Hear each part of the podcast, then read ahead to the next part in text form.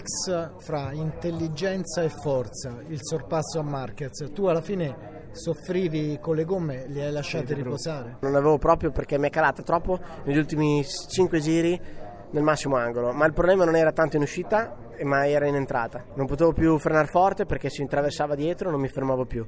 Oltre a quello, quando andavo a fare l'angolo, continuava a partire. Lorenzo si è fatto il giro veloce, il penultimo giro tutto, ma non ne aveva neanche lui. Aveva, stava combattendo anche lui. Marquez, quando mi ha passato, ho visto che aveva certi vantaggi, ma anche certi svantaggi. E ho detto: no, no, qui, qui sfruttiamo la potenza nel rettilineo che mi ha aiutato a rimettermi davanti. E avevo visto le curve dove dovevo fare certe cose gli ho chiuso tutte le porte, ho fatto le percorrenze giuste dove le dovevo fare, siamo arrivati all'ultima curva. L'ultima curva con Marquez è sempre molto complicata. Gli ho lasciato una porta piccola, sapevo che poteva entrare, se entrava io non potevo chiudere troppo, quindi eh, l'ho fatto entrare, fortunatamente non era così vicino e ha dovuto fare una staccata esagerata, non, non è riuscito a fermarsi. Comunque corre, con la potenza che avevamo nel rettilineo ce la, giocavamo, ce la saremmo giocata lo stesso. Eh, secondo me riuscire a, a, partire così competitivi con tutti i cambiamenti che ci sono stati è oro. Sinceramente io mi aspettavo che Lorenzo avesse più differenza, diciamo per i cambiamenti di regolamento, per la moto che hanno, eh, pensavo che andasse tutta nella sua direzione, cosa possibile, ma bisogna vedere nelle prossime piste, cioè quello ci dirà davvero la verità. Abbiamo dei lati positivi, quando hai dei lati positivi te la giochi.